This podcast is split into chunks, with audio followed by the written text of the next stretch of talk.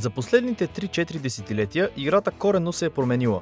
Въведоха се нови правила, модерните технологии като VAR и GPS системите играят все по-съществена роля.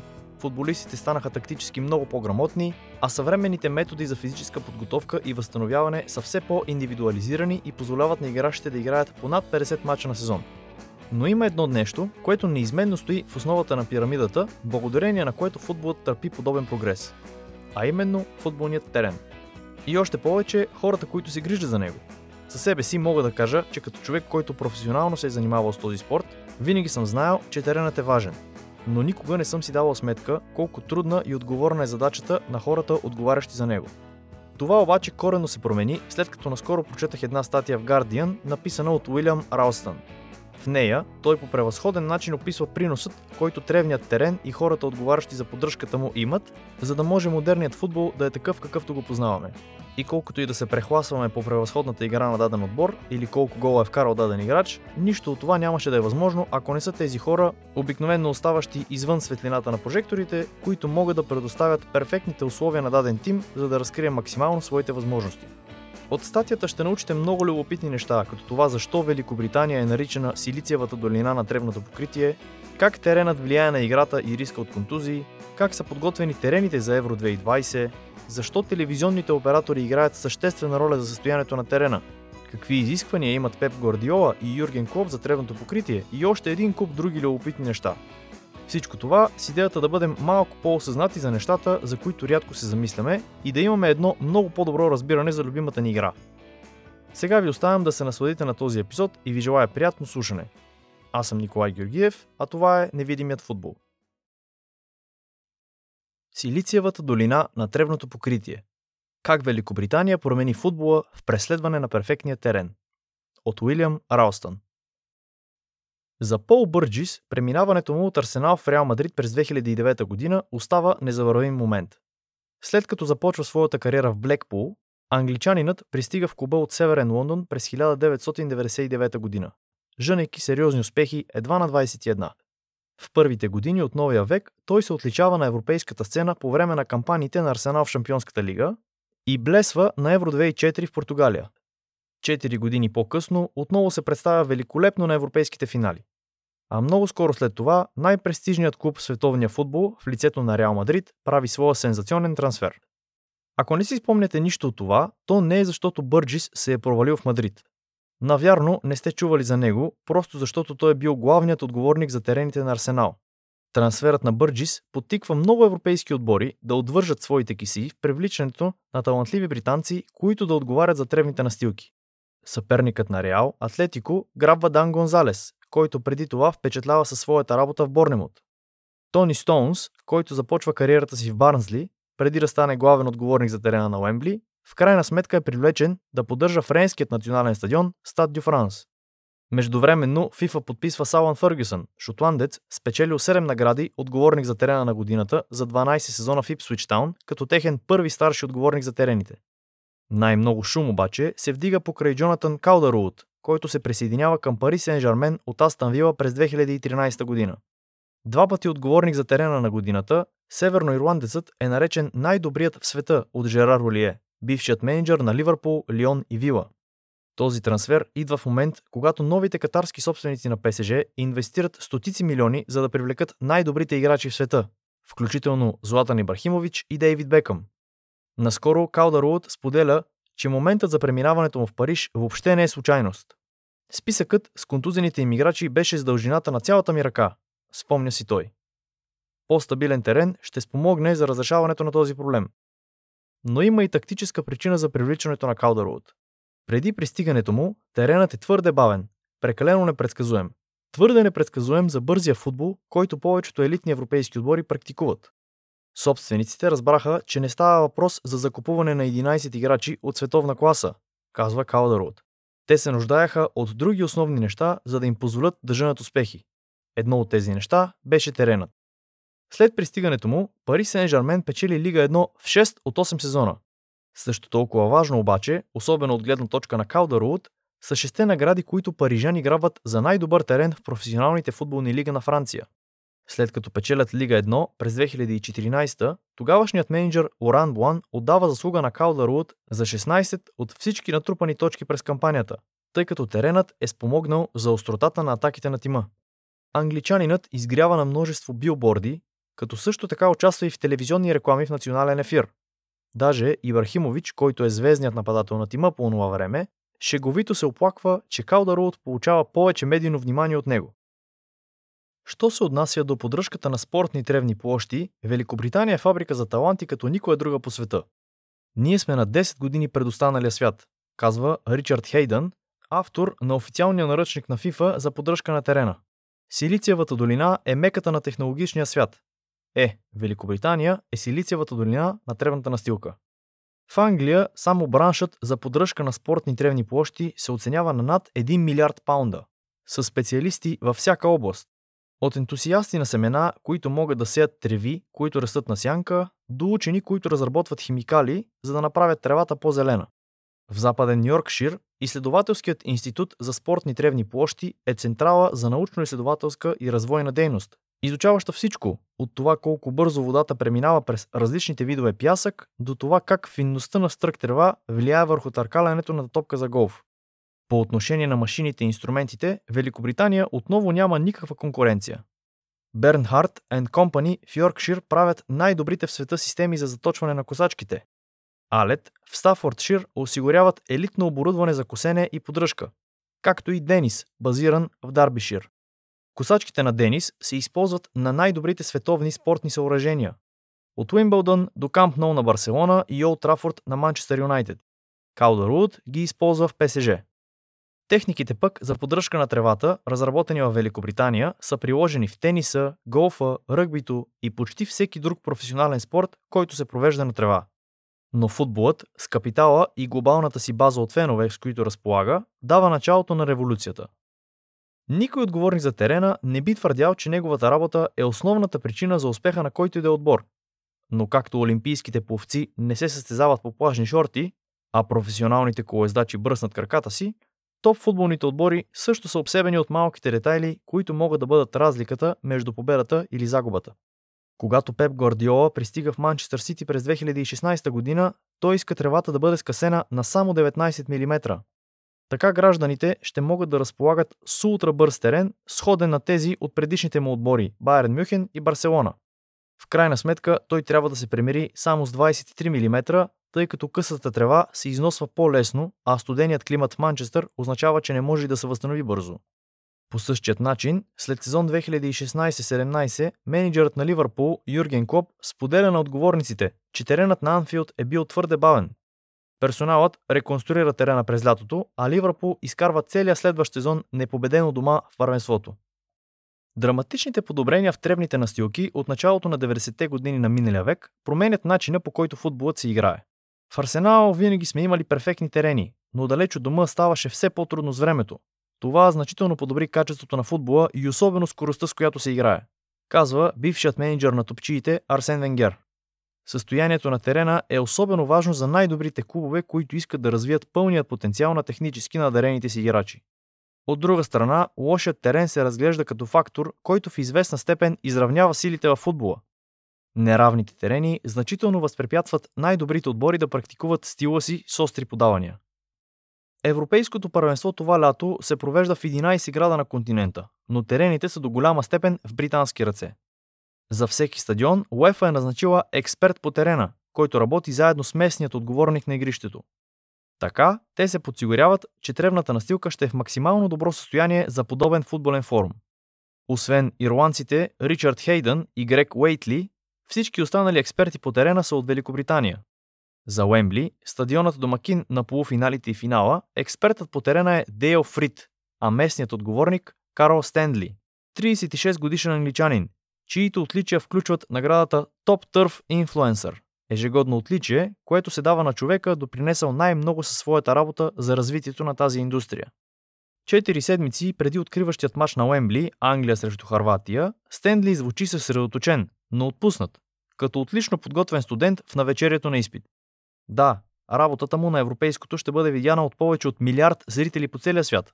И да, звездите на турнира разчитат на него, за да могат да си изявят по най-добрият начин, но той не е смутен. Планираме този турнир от години, казва наскоро Стенли. Планираме го до такава степен, че да се опитаме да бъдем непоклатими. Дълги години английските терени са ужасни. Когато вали, те се превръщат в тресавища. През по-студените зимни месеци пък тези тресавища замръзват, преди идващото в последствие топло време да ги превърне в сухи и прашни ливади. Хората обичаха да идват на Уембли, защото това беше може би единственият терен в Англия, на който имаше трева, казва Калдървуд. Лошите игрища означават отменени мачове, което означава загуба на приходи. Това потиква някои клубове да прибягнат към синтетични альтернативи. През 1981 година Queen's Park Rangers прилагат Omniturf, което представлява тънък слой изкуствена трева, поставен директно върху асфалта. Новата повърхност обаче е толкова твърда, че бившият менеджер на Oldham Athletic, Джо Роял, споделя как веднъж дълго подаване от аут отскача толкова високо, че минава над напречната града на отсрещната врата. Но Queen's Park Rangers започват да печелят на новия си терен и шепа други клубове последват примера им. Заради породеното недоволство обаче, че така наречените пластмасови игрища дават на домакините несправедливо предимство, през 1995 г. футболната асоциация ги забранява. Но по това време новата страница за поддръжка на древните настилки вече е отворена. Както при повечето истории за съвременния футбол, в основата на възхода на отличната грижа за терените стоят парите и телевизията. През 90-те години, когато огромните приходи от телевизията се вливат в новата висша лига, клубовете започват да харчат повече за привличане на играчи и техните заплати. И колкото по-ценни стават играчите с времето, толкова по-важно е те да бъдат предпазени от контузии а един от начините за намаляване на травмите е да се осигури висококачествена тревна настилка. И така, на отговорниците за терена, чиято роля дълго време е пренебрегвана, започва да се гледа с други очи. Изведнъж хората, които поддържат тревата, бяха подложени на много по-голямо напрежение, казва Скот Брукс, главен отговорник за терена на Ница, който преди това е работил в Арсенал и Тотнам. Освен обаче здравето на футболистите, в уравнението вече влизат и зрителите по телевизията. Ако Висшата лига трябваше да се рекламира като световна марка, то тогава имаше нужда от продукт, който изглежда добре по телевизията. А кални и неравни терени, каращи топката да подскача, не бяха приемливи. Телевизионните оператори започнаха да изискват теренът да е зелен и равен като маса за снукър, казва Калдървуд. Според Джеф Уеб, главен изпълнителен директор на Асоциацията за поддръжка на терените, представляваща британските отговорници за древни настилки, някои телевизионни оператори дори включват клаузи в договорите, че терените трябва да изглеждат така, сякаш за първи път ще се играе на тях. С оптимизирането на тревната настилка, самата игра започва да се развива. Да знаеш, че теренът на който играеш постоянно е в отлично състояние, особено когато искаш бързо да играеш топката, е от огромно значение. Споделя сър Алекс Фъргюсън, който води Манчестър Юнайтед от 1986 до 2013 година. В основата на революцията, свързана с тревната настилка, стои Стив Брадок, Откакто се присъединява към Арсенал през 1987 година, Брадок допринася повече от всеки друг за създаването на свят, в който безупречните терени са норма. Венгер определя срещата си с Брадок като един от най-късметлийските си моменти. Най-накрая намерих някого, който има подобна страст към перфектния терен, споделя Венгер. Брадок беше ключова фигура за повишаване на стандарта във Висшата лига, казва още французинът. Когато Брадок започва работа в Арсенал като главен отговорник за терените, той е само на 23. В първите си дни той се сблъсква с култура, която има ниски стандарти, а освен това и бюджетът му е ограничен. Това го принуждава да измисли свои собствени методи на работа. Най-значимото от всички е ежегодната подмяна на терена. Тревната настилка се заменя изцяло, като основната цел е да се премахнат нежеланите плевели. Преди навлизането на по-модерните технологии през 2000-та година, това изисква седмици ходене нагоре-надолу по терена с машина наречена скарификатор. С течение на времето, методите на Брадок, включително неговата щедра употеба на пясък, която спомага за по-бързото отводняване на терените, биват възприяти и от други негови британски колеги. Стив промени индустрията, споделя Пол Ашкрофт, настоящ отговорник за терените на Арсенал. Техниките на Брадок за възстановяване на тревната настилка, цитирам, никога не са били считани или смятани за възможни, предвид ограниченото налично оборудване. Край на цитата. Освен това, Брадок на драго сърце споделя своите знания и с други клубове. Няколко от неговите колеги казват, че са се свързвали с Брадок за съвети относно освежаването на футболния терен. Постепенно, ролята на отговорниците за терена започва да се променя. От края на 90-те години на миналия век, когато Висшата лига поставя като изискване те да имат образование за тревни науки, научно обоснованата информация заиграва все по-важна роля. Новите технологии също помагат за прогреса в този бранш. Една косачка на стадион като Уембли може да работи по 25-30 часа седмично в продължение на 50 седмици годишно. За да се окоси и подготви терена на Уембли само веднъж, косачката трябва да измине 16 км, споделя Стенли. Тези машини започват от 11 000 паунда. За британските експерти по поддръжка на тревата, европейските стандарти остават нищожни. Те просто не разбират какво е необходимо за да си играе професионален футбол, казва Стоунс, размишлявайки върху времето си като главен отговорник за терена на Стад Дю Франс. Калдаруот вярва, че това се дължи на образованието. Подобно на много от светилата в тази индустрия, той изучава тревни науки в колежа Майерсков в Престън. Във Франция това е невъзможно. Подобно образование просто не се предлага там, казва той. Когато пристига в ПСЖ, Калдаруот е шокиран от завареното там. Домакините на терена нямат дори ротационни косачки, необходими за измукване на мъртвата трева след матч. Те нямаха знанията дори за нещо толкова просто, споделя той, с изумлението на човек, който току-що разбира, че съседите му не осъзнават, че трябва да косят тревата си. Французинът Арно Мелин, който е заместник на Калдаруот, казва, че в родината му просто нямат същата, цитирам, визия за тревата. За французите това все още цитирам, просто място, където отиваш на барбекю с приятели. Край на цитата. Подготовката за терените за Евро 2020 започва преди повече от две години. В ранните часове на 25 април 2019 година Дейл Фрид потегля към Уембли, където УЕФА събира екипа си от експерти по тревна настилка за начална среща. До 10 часа сутринта много от величията по поддръжка на тревните площи вече са заели своите места около конферентна маса. Освен Фрид, там е и Ричард Хейдън, който твърди, че е единственият експерт по тревни площи, който успешно е подменил тревното покритие на терен по време на подобен футболен форум, а именно в Лил по време на Евро 2016. На срещата присъства и Диин Гилазби, който заедно с FIFA е организирал обучения по целия свят за хора, отговарящи за тревното покритие на даден стадион. От Македония, та чак до Гана. В конферентната зала заел своето място е и Анди Кол, най-дългогодишният експерт по тревни площи, който е работил на три европейски и три световни първенства. Тези мъже не са поддръжници на терена. Те са консултанти, специалисти по агрономия, които участват в множество различни проекти. Представителите на УЕФА описват графика за следващите месеци и очакванията си за всеки терен. Според указанията на УЕФА, сцеплението с тревата трябва да бъде над 30 Нм, единица за въртящ момент, която измерва взаимодействието на играча с повърхността. Твърде голямото степление натоварва връзките и е предпоставка за контузия. Ако е твърде малко, играчите губят опората си и стават нестабилни. Твърдостта на тревното покритие трябва да бъде между 70 и 90 гравитационни единици. Ако теренът е прекалено мек, играчите ще се уморят твърде бързо. Ако пък е прекалено твърд, рискът от контузии се увеличава и топката ще отскача по-високо от необходимото. Тревата трябва да бъде между 24 и 28 мм, като е нужно да се коси по прави линии, перпендикулярно на тъч линията. Дори размерите на точката за изпълнение на дуспа и точката в централния кръг са посочени, съответно 200 и 240 мм в диаметър. Като консултант, Фрид ще бъде очита на УЕФА за терена на Уембли и ще следи данните за тревното покритие, предоставени му от Стендли, домакина на терена. Също така, от време на време Фрид ще провежда свои самостоятелни тестове. Взаимоотношенията между консултанта и домакина на терена е деликатна. Докато отговорниците за терена се грижат за ежедневното поддържане на конкретния обект, консултантите разпределят работата си между различните проекти, вариращи от световни първенства до масови спортове. Например, между посещенията на Уембли, Фрид работи с основно училище в Сейнт Хелънс, чието терени са имали проблем с дренажната система. Някои сравняват връзката с тази между строител и архитект. Знам какво искам, но опитен работник ще създаде това, което търся, казва Анди Кол. Стендли пък сравнява работата с летенето на самолет.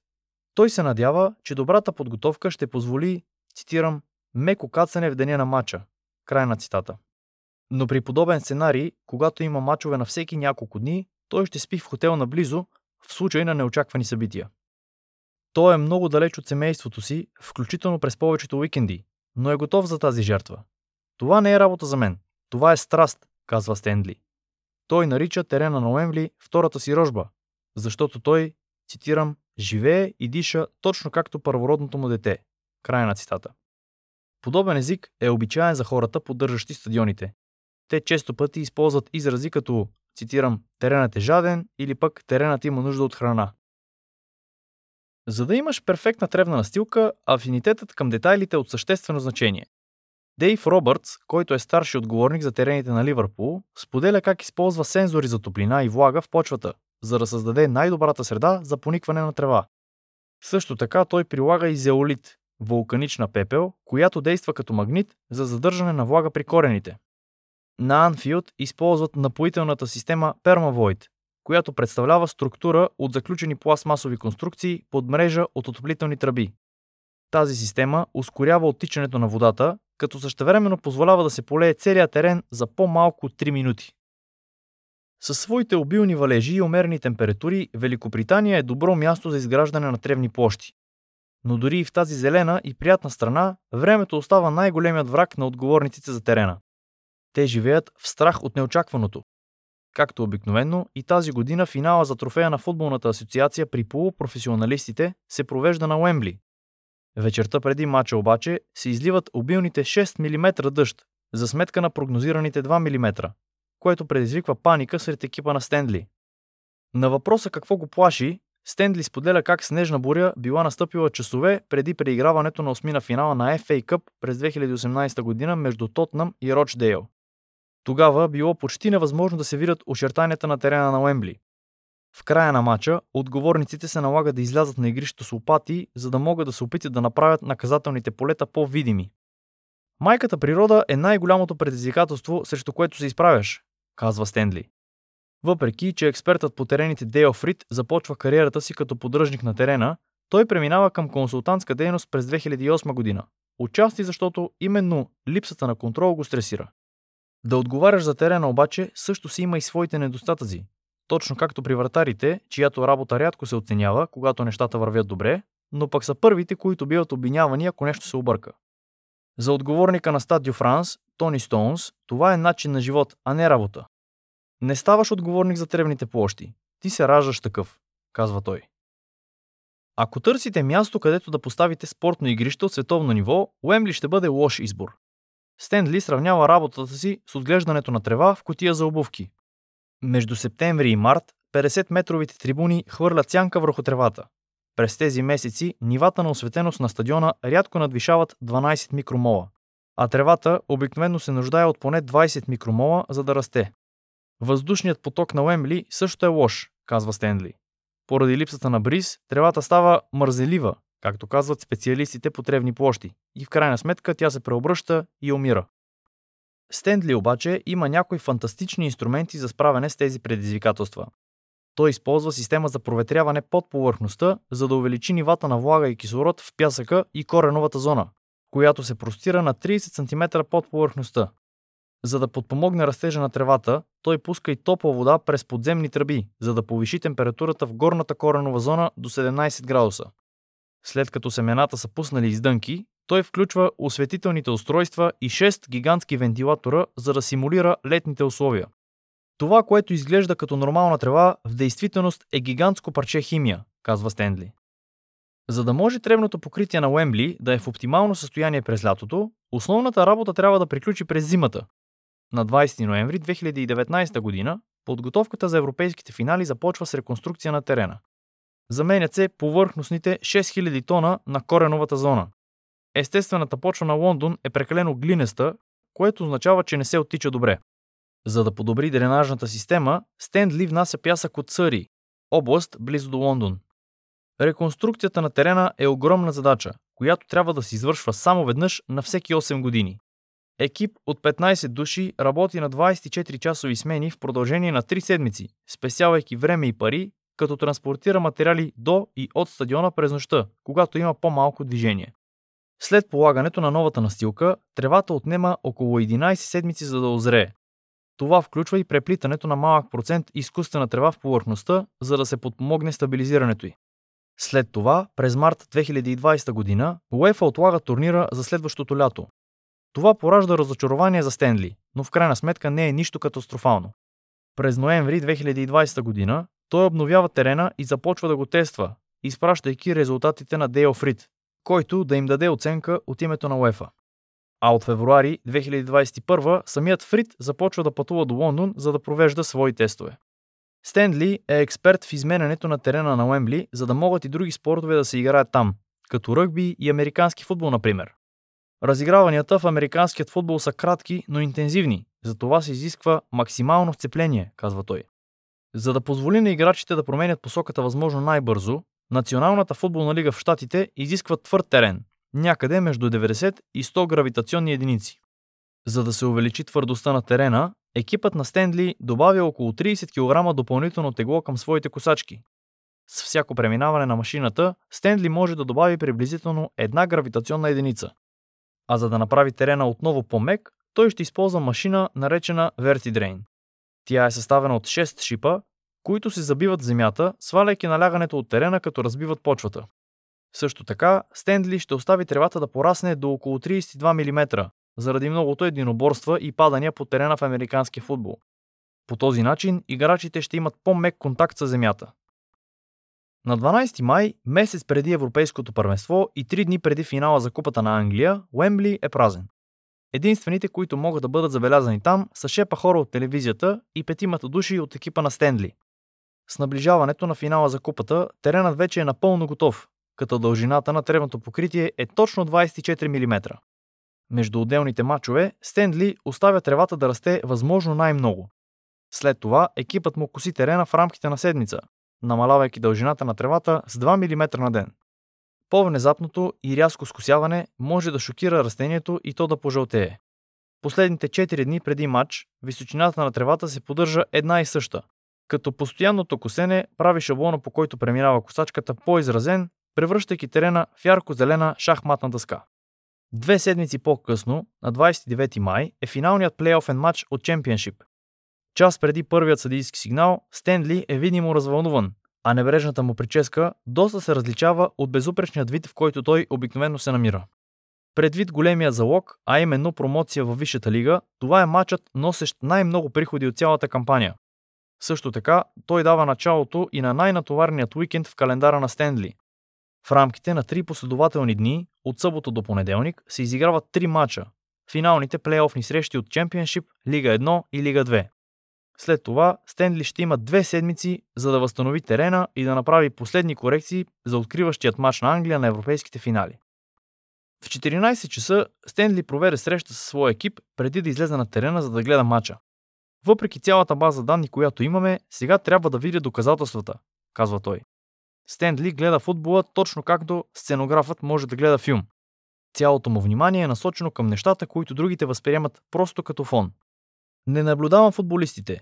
Фокусиран съм върху контактът на бутонките им с тревата, казва Стендли. Той се страхува от подхлъзванията на играчите, точно както феновете биват ужасени, когато защитникът на отбора, който подкрепят, направи дуспа. От друга страна, за него еквивалентът на отбелязването на гол е когато играчът се завърти около уста си, завие стопката или внезапно смени посоката по начин, който може да се изпълни само на отлично поддържан терен. В матча на Уембли между Англия срещу Исландия през ноември, когато в края на срещата Фил Фолдън поема топката по изумителен начин след дълъг пас към него, сменяйки рязко посоката непосредствено на тъч линията, Стендли изпитва дълбоко удовлетворение. Това му поемане зависеше от стабилността, която му дава теренът, споделя Стендли, ухилен до уши. Едва след края на матча, Стендли може да си поеме спокойно въздух. След финалния плейофен двубой от Чемпионшип, той се отправя към офиса си, за да разпусне с малко музика. Обича да слуша изпълнители, които е виждал на Уембли – Coldplay, Adele, Springsteen. След 24 часа той ще трябва да премине през всичко това отново, преди на следващия ден да го направи за трети пореден път. Докато се насочваше към хотела си, той си позволи да мисли за предстоящото първенство. Във вторник, 1 юни, целият стадион ще бъде обновен, като всички трибуни ще бъдат брандирани за европейските финали. Отне ни три години за да стигнем до тук, казва Стендли. Подготвяхме се много за това и искаме меко кацане. 6 сутринта е, когато Стенли пристига на мястото за първия матч на Англия в неделя на 13 юни. Макар и още да е рано, времето вече е топло той следва същата рутина, както обикновено, като в началото просто обикаля терена. Това го успокоява и му дава възможност да усети тревната повърхност.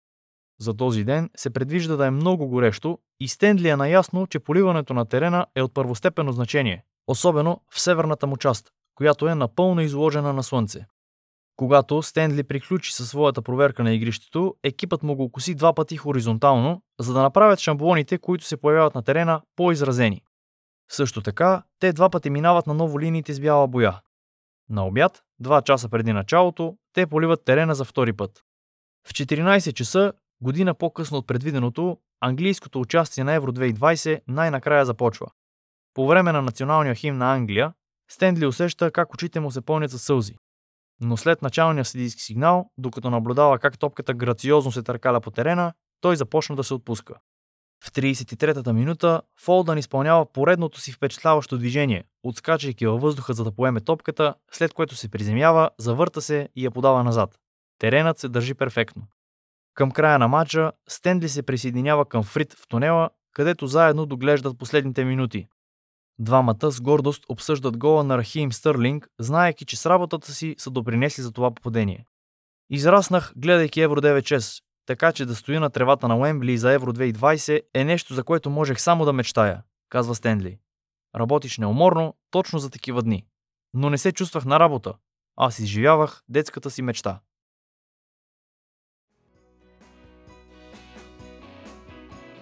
Благодаря ви, че изслушахте този епизод до край. Силно се надявам да ви е било интересно и да сте научили нови неща. Може би това е един от епизодите, който най-силно отразява голяма част от идеите на невидимият футбол. Да ви запознае с личности, чиято работа рядко се отразява, но е ключова за доброто представяне на един отбор. А пак следващият път, когато седем да гледаме матч от Висшата лига или някое друго от топ първенствата, може би трябва да отчетем работата и на хората, подготвили сцената за пиесата, която двата отбора ще изнесат. А преди да завършим, искам да изкажа огромната си благодарност към хората, които подкрепят невидимият футбол в Patreon и с чиято помощ този епизод достигна до вас. Това са Петър Георгиев, Мартин Тодоринов, Валерия Георгиева, Стефан Димитров, Лора Николаева и Ивайло Кобратов. Вие също може да подкрепите проекта, ако желаете, като последвате линка, който ще оставя долу в описанието. Ако пак този епизод е бил полезен и интересен за вас, ще се радвам да го споделите с близки и познати а до следващия такъв може да се насладите на още любопитни материали и съдържание на страницата на Невидимият футбол в Facebook, Instagram или YouTube. Благодаря ви още веднъж, желая ви приятен ден и до следващия път.